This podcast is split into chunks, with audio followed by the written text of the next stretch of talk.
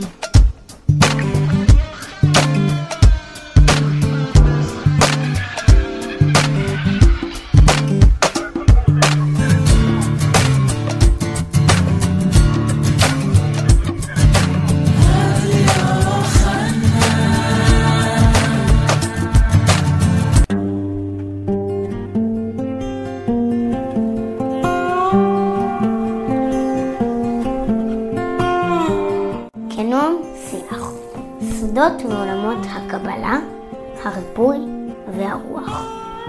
הכל בנועם ועם המון מוזיקה טובה.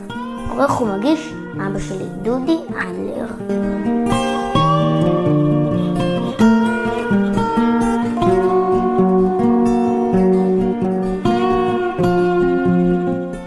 אנחנו בתוכנית כנועם שיח בנושא הנבואה, ואיתנו כאן אה, באולפן ידידי היקר קובי נחושתן, שלום לך קובי. שלום, מבורך דודי. טוב, אז אה, ראשית אה, הייתי רוצה לשאול אותך אה, מה אתה עושה, ובכלל, איך הגעת לעיסוק בנושא הנבואה? קודם כל, שלום למאזינים, ותודה רבה שאתה איתי פה ביחד, דודי, על ההזמנה, על ההזדמנות לדבר על הנושא הזה, נושא מבורך, נושא קדוש בעיניי. לגבי השאלה, אני הגעתי לנושא הזה, קודם כל בעיסוק היומי שלי אני מטפל, אני עוסק בדיקור סיני ובהומאופתיה. זה תחום שבו אני עוסק כבר כמעט 30 שנה.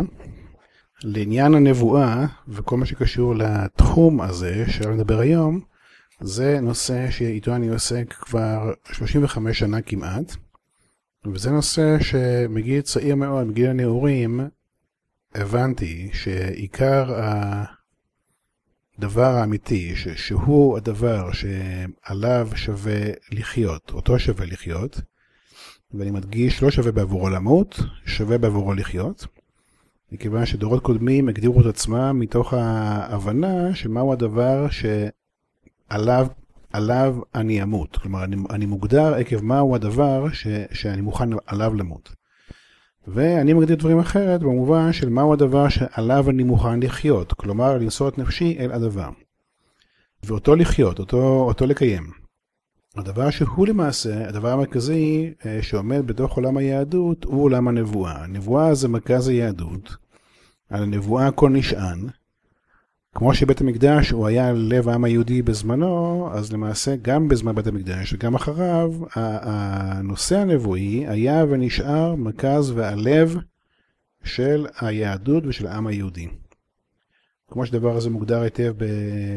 אצל הרמב"ם, ב-13 קראי האמונה של הרמב"ם, שאחד מה, מה, מה, מהמבנה האמוני של, של, של עיקר היהדות זה שהקדוש ברוך הוא מנבא לבריאותה. זאת אומרת, הדבר הזה הוא עיקר בקונסטרוקציה של התפיסה היהודית, וכמו שהרמב"ם מגדיר אותה, בתפיסה של מבנה העולם בעצמו. מבנה העולם בנוי כך שהקדוש ברוך הוא מנבא לבריאותיו. ולכן הדבר הזה דבר שהוא נהפך לעיקר, הנקודה הזאת.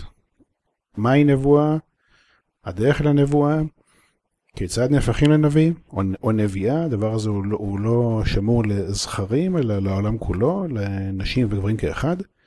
וכמובן, אה, בתוך תהליכי הנבואה, איך הדבר הזה מקבל דבר שהוא קונקרטי, שהוא לא רוחני מדי, שהוא לא אה, New Agey, אלא שהוא מעשי מאוד, הוא תרגולי, הוא קונקרטי, והוא נהפך לדבר ש, שמצטרף לחיי היומיום בצורה מודעת, לא בצורה שהיא אקראית. אז אה, הצגת קובי את הדברים אה, יפה בצורה מסודרת. אני ארצה לשאול אותך אה, מה זה נבואה בעיניך, כי האם אפשר להגיע לנבואה או אי אפשר היום, אז זה כבר, בזה עסקנו בתוכנית קודמת, אנחנו מוכנים להתקדם.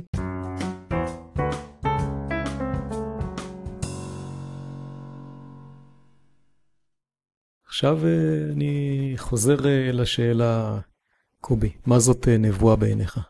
קודם כל הייתי רוצה כן להקדים שנבואה לא פסקה מישראל ומן העולם. זה שחז"ל הגדירו, א' שכבר, זה דבר שקיבל עיסוק בתוכניות שלך, עדיין אני רוצה בכל מקרה בשתי מילים, שההגדרה של חז"ל שנבואה פסקה מנביאים, כלומר שבסוף בית ראשון אין נבואה ובית שני הוא, הוא כבר בלי נבואה.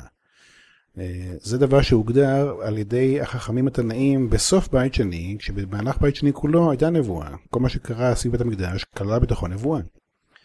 וכשחז"ל הגדירו שאין נבואה, הם, הם, הם למעשה סייגו את האמירה הזאת וניתנה נבואה מנביאים וניתנה לשוטים ולחכמים. כמו שאומרת הגמרא. כלומר, הנבואה לא נעלמה גם בעיני החכמים, גם הם עצמם שכביכול גדעו את מסורת הנבואה, גם הם עצמם הגדירו מקומות נתיבים שבהם הנבואה כן קיימת. אז כשהם עשו את ההגדרה הזאת, מה שהם עשו, הם למעשה יצרו מהלך של חתיכה, של לחתוך חתך חברתי, בשעה שהנבואה לפני החז"ל הייתה תופעה חברתית, לאומית, ציבורית, שלמעשה הציבור כולו אה, נע וראה בנביאים מנהיגים, מנהיגי ציבור, קובעי דעה בתוך העם, אז חז"ל הפכו את התופעה החברתית סביב מימד הנבואה לדבר שהוא יותר נסתר, יותר uh, בשוליים של המיינסטרים בחברה היהודית, כך שזה ניתן לשני קצוות, לחכמים, שהם קצה אחד של, ה... של העולם היהודי, ולשוטים, אלה שהם כביכול uh, לא מקבלים שום דגש בעל אופי חברתי uh, נכבד. ולכן הדבר הזה הוא בא לגדר את הנבואה למהלך שכבר, שנלקח מן המימד החברתי הכללי ומתייחד למימד הפרטי, לאדם עצמו. זה, זה למעשה המהלך החז"לי. הם למעשה לא ביטלו נבואה, אלא גידרו אותה ממהלך חברתי עם קונצנזוס כללי על מי הוא נביא ומי הוא האדם שבזכות נבואתו נהפך למורה ולמנהיג, והפכו אחרי בית שני עד להיום את הנבואה לתופעה צידית, תופעה אינדיבידואלית, תופעה שכבר חורגת מן הממד החברתי הכללי. אז אה, לכן אנחנו כבר יודעים שמשה רבינו אמר, אה, ומי ייתן כל עם השם נביאים. אנחנו כבר יודעים שזה אידיאל שהוצב לנו על ידי גדול הנביאים, אה, משה רבינו. אז עכשיו אה, אני רוצה לשאול אותך, קובי, מה זאת אה, נבואה בעיניך? אז אחד הדברים הללו, נבואה זה המקום שבו האדם מתפתח וגדל לאפשרות לקבל ולהיות כלי ולהיות בית לשפע שמגיע עליו מלמעלה ומוצא בו את הבית, ואותו האדם נהפך כלי.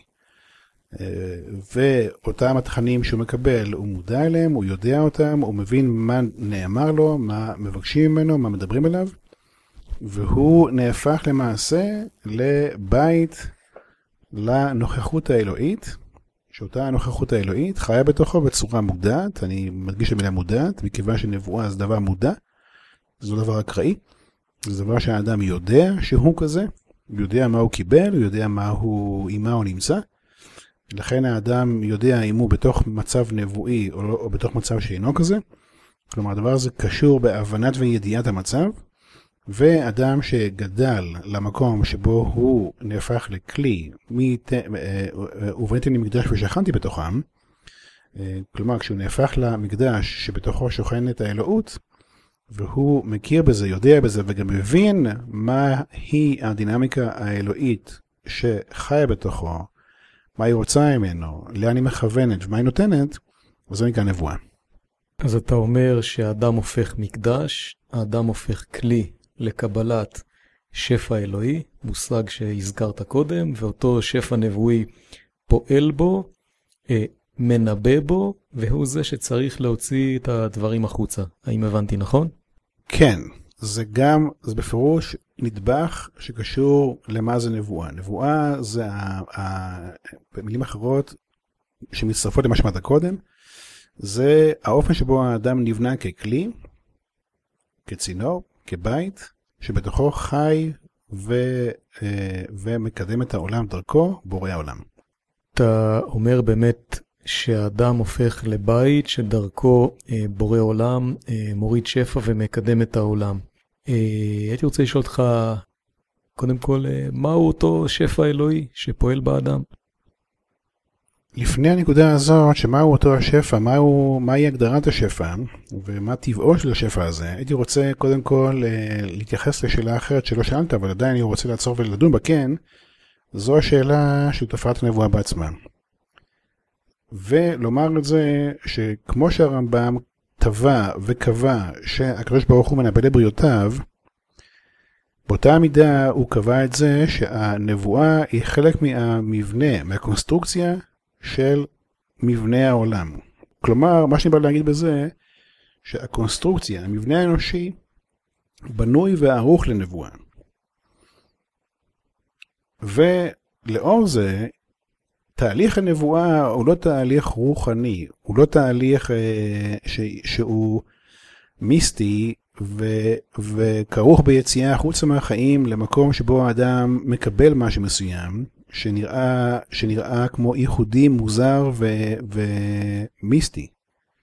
מכיוון שתופעה הנבואית תופעה שהיא חלק מהמבנה האנושי בעצמו. זאת אומרת, שלהרבה אנשים יש במהלך היום, או במהלך זמנים מסוימים בשנה, חוויה נבואית, קבלה נבואית, או מעבר מממד אנושי לממד, לממד אה, נבואי, בלי שהדבר הזה נקרא ככה בשמו. הדבר הזה אה, אה, לא מכונה בשמו, ו, והמושגים השתנו והלכו לאיבוד עקב השינוי החברתי והתרבותי, שגם המושגים עצמם לא מובנים בצורה נכונה נכון להיום.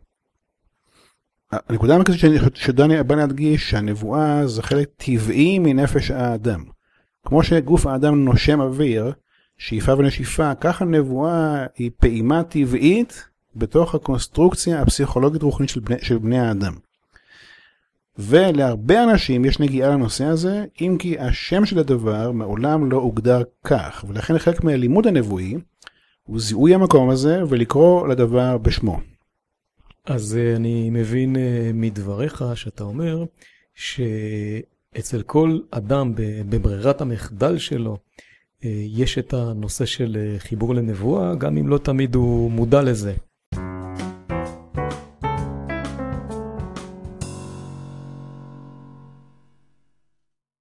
פה אני רוצה לשאול אותך, האם כל אדם שיש לו איזשהו חיבור אינטואיטיבי, היית מגדיר אותו כנביא?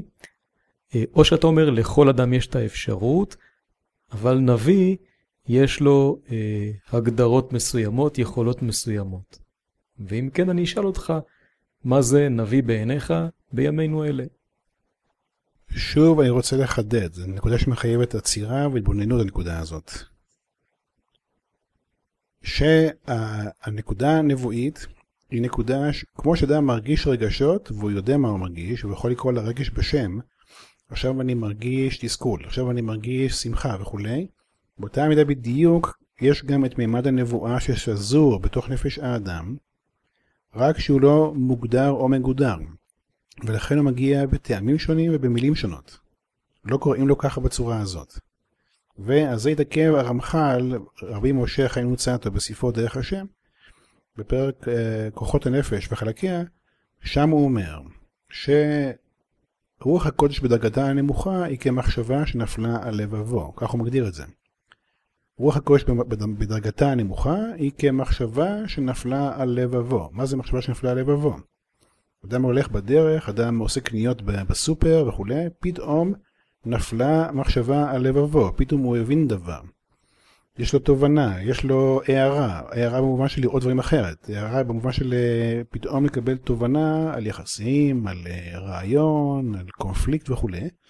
אותה תובנה, אותה הערה, אותה גילוי עיניים שהיה לו, זה נקרא מחשבה שנפלה על לבבו. כלומר, התופעה, ש... ולמה הוא קורא לתופעה, אה, לאותה תופעה דרגתה הנמוכה של רוח הקודש?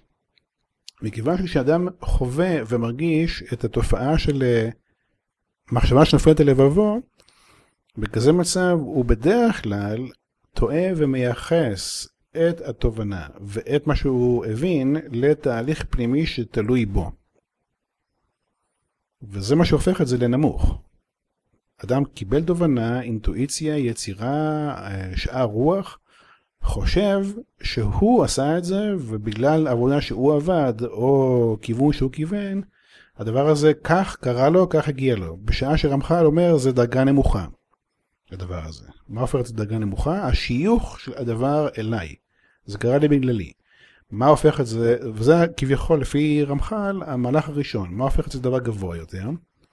המקום שבו האדם מתחיל לראות ולהתמקד במקום הזה של מה קרה לו, מה היו התנאים, באיזה סיטואציה, פתאום נפתח לו שער תודעתי לקבל תובנה, הערה, insight, במקום אחר בראייה אחרת. אם, אם אדם מתמקד על המקום הזה, לומד להכיר אותו, לומד לאבחן אותו, לומד לזהות אותו, ולאחר מכן גם להישאר שם בעת שדבר קורה, וגם להרחיב אותו, לאט לאט אדם יראה את זה שהמצב הזה הוא לא בגללו. הוא לא, הוא לא שלו והוא לא בגללו, זה נכון שהוא שם, זה נכון שזה קורה לו. אבל זה לא קרה לו בגללו, וזה הופך את רוח הקודש, מה שרמח"ל קורא רוח הקודש, למצב שהוא בדרגה גבוהה יותר.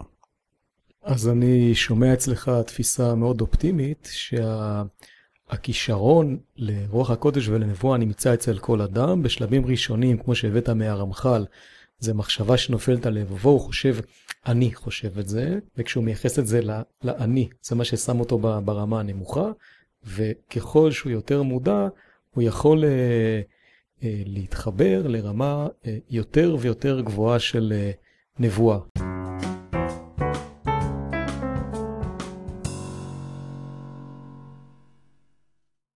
קובי אה, נחושתן, שוב אה, שלום לך ותודה שהגעת לאולפן רדיו האחד.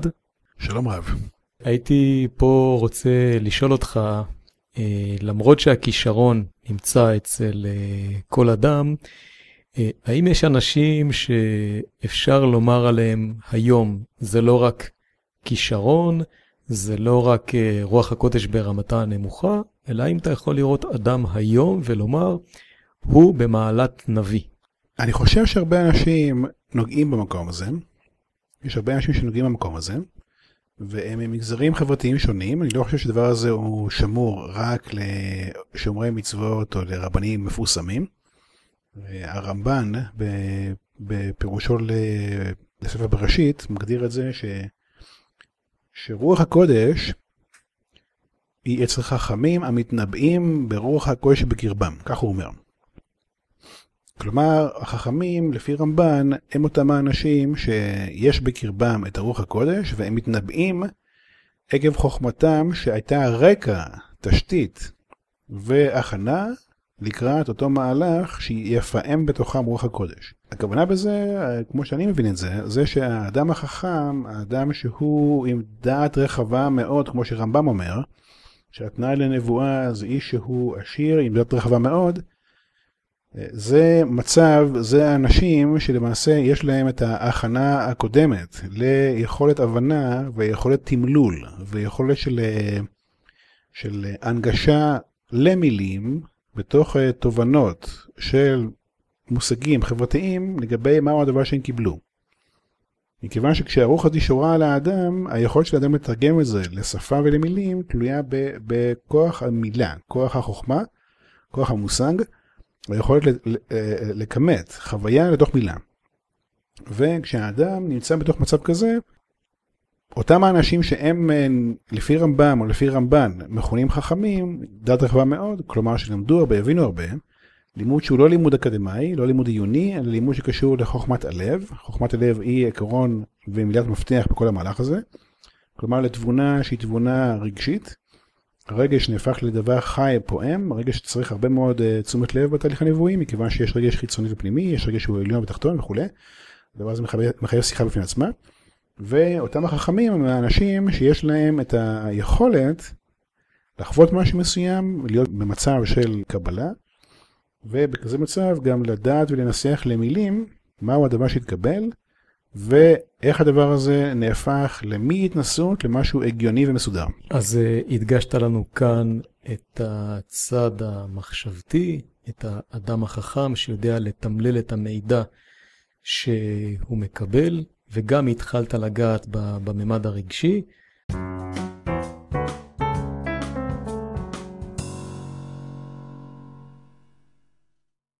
הבנתי ממך, קובי, שהכישרון הנבואי נמצא אצל כל אחד, אבל האם כישרון מספיק, או האם יש דברים שאדם צריך לעשות כדי להביא לידי ביטוי את תכונת הנבואה שטבועה בו? אז כן, אני רוצה קודם כל שוב להגדיר שפוטנציאל נבואי, מקום הנבואה באדם הוא דבר שהוא חלק מהמבנה האורגני, הפסיכולוגי, הרוחני של האדם בצורה מולדת. כלומר, כל אדם נולד עם האפשרות והפוטנציאל לנבואה. כמו שאומר הלל הזקן בגמרא, הנח להם לישראל שכל בני ישראל, אם אין נביאים הן, בני נביאים הן. כלומר שכל ישראל, והכוונה היא לעולם כולו כמובן, הם כולם עם פוטנציאל נבואי. עוד לגבי הנקודה הזאת, כמו שכתוב בתנא דבי אליהו במשנה הראשונה, שמשביע אני, כך הוא אומר, משביע אני שמיים וארץ, בין איש בין אישה, בין ילד בין ילדה, בין אה, שפחה, בין עבד, בין גוי, בין יהודי. הכל כפי מעשיו, רוח הקודש שורה עליו. כלומר, הדבר הזה הוא, הוא לא יהודי, אלא הוא עולמי. אם כי הנקודה הנבואית ודרך הנבואה באה לעולם כמתנה של היהדות לעולם. כלומר, היהדות היא הבית לנבואה בעולם, והיהדות היא השער לנבואה, והמסורת הנבואית כולה, כדבר סדור ומסודר, נמצא בתוך היהדות. עכשיו, לגבי השאלה עצמה, אז יש את הפוטנציאל לדבר, ויש את הדרך ההכרחית להגשמת הדבר. שני דברים נפרדים לחלוטין. זה כמו שיש אדם שנולד עם מבנה גופני אתלטי ואחד שלא, אז יותר מוכשר. אחד יותר מוכשר לספורט ואחד פחות, אבל עם עבודה, גם זה שלא מוכשר יהפוך לטוב. ככה זה גם בעולם הנבואה. כל אחד נולד עם פוטנציאל הזה, לאחר מכן יש עבודה הכרחית למהלך. או, אז עכשיו הבאת לנו את המושג אה, עבודה הכרחית למהלך כדי להיות נביא.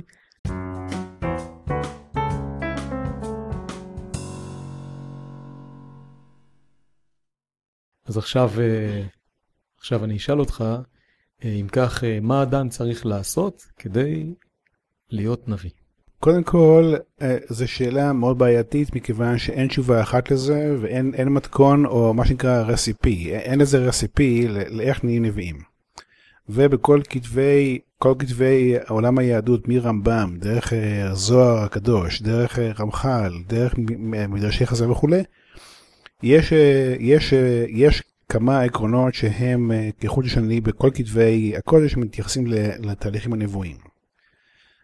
כולם מתייחסים, כולם מדברים על זה שצריך, שהאדם צריך להיות אדם מאוד מקורקע, מאוד בנוי בדעתו, מאוד מאוזן נפשית, מאוד חלק מן העולם, יש לו, כמו שאומר רמב"ם, יש לו עסק, יש לו משפחה, הוא ידוע בציבור. כולם מדברים על זה שהאדם הוא אדם עם יישוב הדעת. יש לו יישוב הדעת, כלומר הוא עם common sense פשוט, הוא הגיוני, הוא תבוני, יש לו תבונה פשוטה ו- ונגישה. האדם הזה הוא אדם עם תבונה, שהיא תבונה ברת קומוניקציה.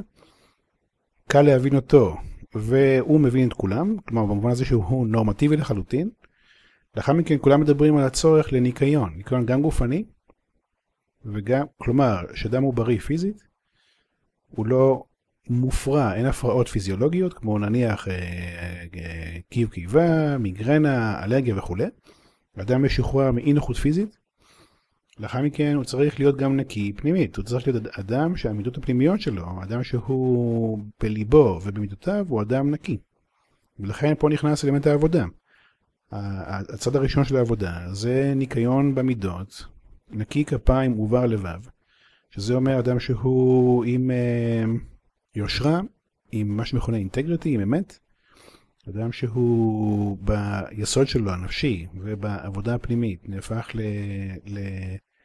למוסרי, לישר, לכנה, כמו שאומר, כמו שכתוב בנבואה, מה השם אלוקיך שואל מעמך, כי אם להיות, לעשות חסד, להיות דובר אמת, וללכת, הצנע ללכת עם, הולך בצנעה עם אלוהיך.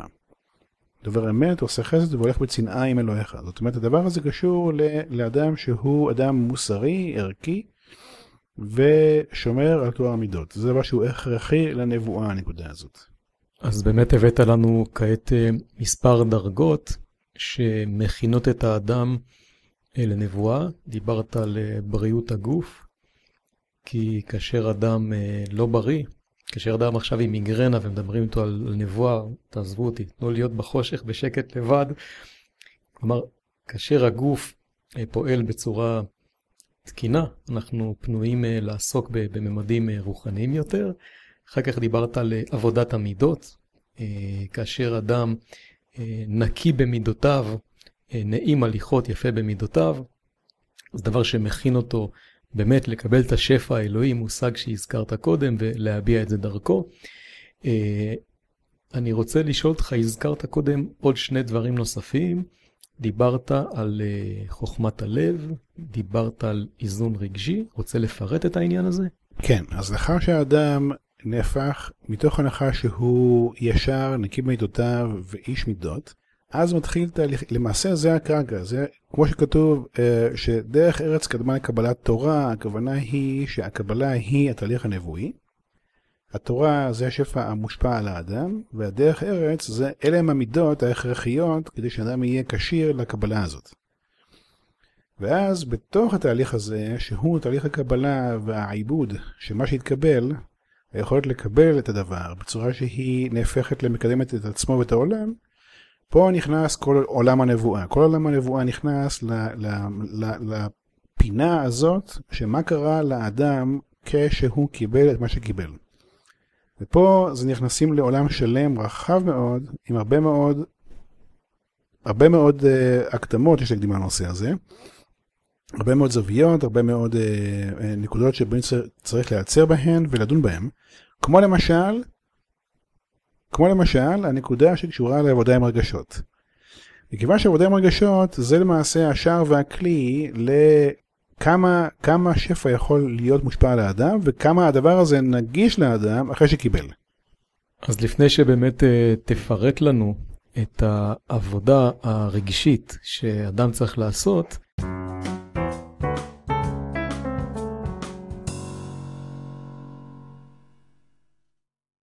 אז עכשיו קובי אני רוצה לשאול אותך, אז מה בעצם ההכנה הרגשית שאדם צריך לעשות כדי לקבל את השפע האלוהי ולהתנבא. רגשות זה עולם מאוד מאוד רחב, כל הפסיכולוגיה למיניה, כל, כל זרועותיה וכל פלחיה השונים, הם כולם סביב הדינמיקה הרגשית. והדינמיקה הרגשית היא זאת שמכתיבה למעשה את החוויה בהווה ואת החוויה של האדם במובן של יכולתו להבין את המציאות החיה שמאחורי דבר מה. זאת אומרת, ברגשות תלוי ידיעת החיים שאני חווה וידיעת החיים שיש בסביבה שלי. הדבר הזה הוא תוצאה של הרגשות. רגשות, הסיבה שזה כל כך מורכב לעסוק עם הנושא הזה, זה מכיוון שיש לרגשות כמה מימדים. המימד הבסיסי של רגשות הוא רגשות שהם תוצאה של סטימולציה. תגובה. או לאי נוחות פיזית, או לתמורות פיזיולוגיות, או לגירויי חושים. רוב הרגשות שאנחנו מרגישים במשך היומיום, במשך בכלל החיים, זה תגובה, זה רגש סטימולטיבי, רגש תגובתי, להרבה מאוד גירויים חיצוניים שמשפיעים עליי משהו מסוים, ולאור זה אני מרגיש משהו מסוים. מזג האוויר שמשתנה, אה, מציאויות פיזיולוגיות שעוברות מפאזה לפאזה. נגיד מחזור חודשי בנשים, נגיד תחושת רעב, נגיד, נגיד עייפות, נגיד מיניות, נגיד אה, פעולת מעיים, עצבים וכולי. אה, לאחר מכן החושים ואוזניים, עיניים, חוש משוש וכולי, כל זה מכתיב לנו אה, אה, נדבכי, נדבכי תקשורת עם המציאות, שעקב זה אני מרגיש דברים ממה שספגתי דרך חוש השמיעה, ראייה וכולי. רוב מה שאני מרגיש כתחושה, כרגש, הוא למעשה תגובה לחושים או לדברים בעלי אופי פיזיולוגי, ולכן המקום הזה נהפך למבלבל. גם מה שמכונה, דרך אגב, הקשר הפסיכוסומטי, גם הוא קורה דרך חוויה רגשית. האדם, האדם הרגיש משהו מסוים, אותו רגש נהפך מרגש לתופעה פיזיולוגית. דבר שמראה ומדגיש את הקשר המיידי בין רגש לבין תגובה גופנית, ולכן רוב הרגשות הם על בסיס פיזיולוגי, אבל... לפני שאתה אומר את ה"אבל", בעצם הדגשת עכשיו את הצד הרגשי שפועל עלינו ללא בחירתנו. בעצם יש סטימולציה, גירוי חיצוני שמפעיל אותנו, בין אם זה גירוי אה, אה, רגשי, בין אם זה גירוי אה, חושי, שמפעיל או מחייב את התגובה שלנו. אה, האם אדם שנפעל אה, בצורה אה, רבה על ידי הסביבה יכול להגיע לנבואה, או שהאם לדעתך אדם צריך להגיע למצב שבו יהיה פחות נפעל, אלא יותר מודע ויותר בוחר? מה שאני בא להדגיש זה שבעבודה לנבואה, העבודה הראשונית, כשנכנסים לתוך מימד הנבואה, זה איך מבטלים את ההפרעה שקרויה רגש סטימולטיבי. זו הפרעה, זו הפרעה מאוד מאוד בסיסית, ההפרעה הזאת. וההפרעה המרכזית בתוך הדינמיקה הלחימאית, האלכימיה של נפש האדם, כשהוא מקבל את הנבואה, ההפרעה המרכזית בחיי היומיום, מתוך הנחה שדם הוא בריא פיזית, זה רגש סטימולטיבי.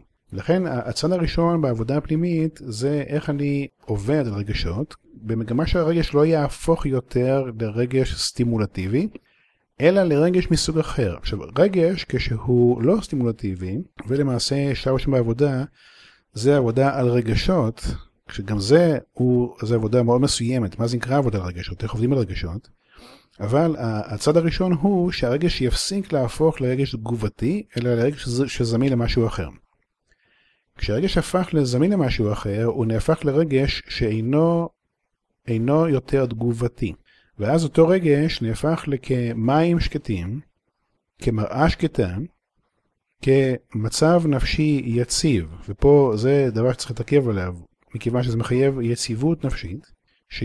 שאותה יציבות רגשית מאפשרת לאדוות קול גבוהות יותר, להתנגן על פני אותו מצב רגשי יציב, לא סטימולטיבי, ואז הקול הנבואי יכול להישמע. זאת אומרת, קול נבואי יכול להישמע עקב רגש שעבר אבולוציה, התפתחות, ממקום סטימולטיבי למקום יציב, שקט, מכונס, פועם, חי, מאוד מאוד אה, פוטנטי, מאוד עוצמתי בכוח שלו, אבל, אבל, אבל שמור, אסוף. וכזה מצב, המצב הנפשי הזה מאפשר לאדם להפוך למה שנקרא בקבלה כינורו של דוד. כינורו של דוד זה מצב פסיכו-רוחני או רגשי, שבו האדם כשיר רגשית, שהצלילים העליונים יתנגנו על נפשו, ואז בכזה מצב הוא גם כשיר לשמוע ולהבין מהי אותה המנגינה, או מהו הדבר שדובר עליו. זאת אומרת, הדבר הזה קשור בעבודה הרגשות, זה הצד הראשון. אז אה, אכן אני מבין ממך שאדם לא יכול להיות אה, נתון לטלטלת אה, גירויים חיצוניים, וכדי להיות נביא הוא צריך להגיע ליציבות רגישית שתאפשר, כמו שאתה קורא לזה יפה, את כינור דוד, את רוח השם שתפרוט על מיתרי הכינור והאדם יתנבא. קובי, אז בעצם דיברת על רגש סטימולטיבי שמגרה אותנו לפעול ועל אדם שהוא נמצא במצב רגשי של נוכחות. שהרגש לא שולט בו, אלא הוא הגיע לסוג של איזון רגשי שמאפשר לו לקבל נבואה. אנחנו כעת נמצאים אה, לקראת סיום התוכנית. אני אשאל אותך את השאלה האחרונה, מה אדם צריך לעשות כדי להכין את עצמו אה, מבחינה רגשית, כדי שיהיה יותר מוכן לנבואה? בראש ובראשונה הוא צריך לרצות את זה ולבקש את זה בכל מאודו ובכל נפשו ובכל הילוכו. אם כמטמונים תחפשיה, כן? הדבר צריך להיות בראש, בראש המאוויים, בראש בראש התפיסה היסודית של, של, שלי כאדם בעולם. אם הדבר הזה הוא לא ככה, אם הדבר הזה הוא לא עיקר בעיניי, אי אפשר לנוע מזה הלאה. ואז כל מה שאני עושה בנושא הזה יהפוך לתהליך תרפאוטי, אבל לא תהליך שמקדם אל המקום הזה. אז בראש ובראשונה, אני שוב אומר את זה, זה צריך להפוך למרכז החיים ממש. אם זה לא ככה, אם הדבר הזה הוא לא כזה, אז זה לא, מראש לא רלוונטי. ומה שיש לעשות, אחרי שאם זה כן רלוונטי, אם הדבר הזה רואה, אם האדם רואה את עצמו, שהוא הולך בדרך הנבואה, והוא uh, מקבל על עצמו שהדבר הזה הוא מרכז חייו, אז העבודה על נהפך לכלי ולצעד ול, ולצומת חשובה מאוד לגבי מה עושים עם הנושא הרגשי, שהמגמה של העבודה ברגשות בתהליך הנבואה זה להפוך את הרגשות לרגש מכונס, רגש שהולך פנימה, רגש שהוא לא סטימולטיבי, רגש שעניינו חוויה נוכחת, הוויה נוכחת, רגש שעניינו ריכוז ופוטנציה, אה, עוצמה של רגשות שהם ממתינים, הם ממתינים בצורה נינוחה, בצורה שהיא לגמרי פתוחה ולגמרי קשובה, ואז האדם בכזה מצב אה, מסוגל ו, ויש לו את הפוטנציאל לדעת ולהבין ולתרגן למילים חוויה. ואז מכאן מגיע הדבר הבא. האם הדבר הבא קשור עדיין לאיזון הרגשי? לא, הדבר הבא הוא כבר השפע שמגיע מלמעלה, וזו הנקודה שאליה האדם צריך לכוון. עוד נקודה אחת שאני רוצה לציין, שדרך ארוכה בדרך הזאת, היא דרך הסרת המכשולים והסרת ההפרעות. ברגע שאני מגדיר, או ברגע שאנחנו אמרנו את זה, שההגדרה היא להיות כמקבל שפע מלמעלה, הרבה מאוד זמן העבודה היא על להוציא הפרעות ומכשולים, שהן למעשה עיקר העבודה בהשארת קרקע לנושא הזה. כן, ואז, אחרי שיש מספיק מסת עבודה של הוצאת ההפרעות, מגיע אז הדבר בעצמו שהוא עיקר העניין. אתה פותח כאן אה, נושא חשוב מאוד בהגעה לנבואה הסרת המכשולים. אה, אנחנו מסיימים את אה, תוכניתנו כאן, ואני אשמח לארח אותך לתוכנית נוספת, שאולי, מה דעתך? זה יהיה נושא התוכנית, מהם המכשולים ואיך מסירים אותם? בשמחה רבה. אם כן, קובי נחושתן, תודה רבה שבאת אלינו לאולפן, ואנחנו בתוכנית כנועם שיח. להתראות, כל טוב, ניפגש בתוכנית הבאה, אם ירצה השם.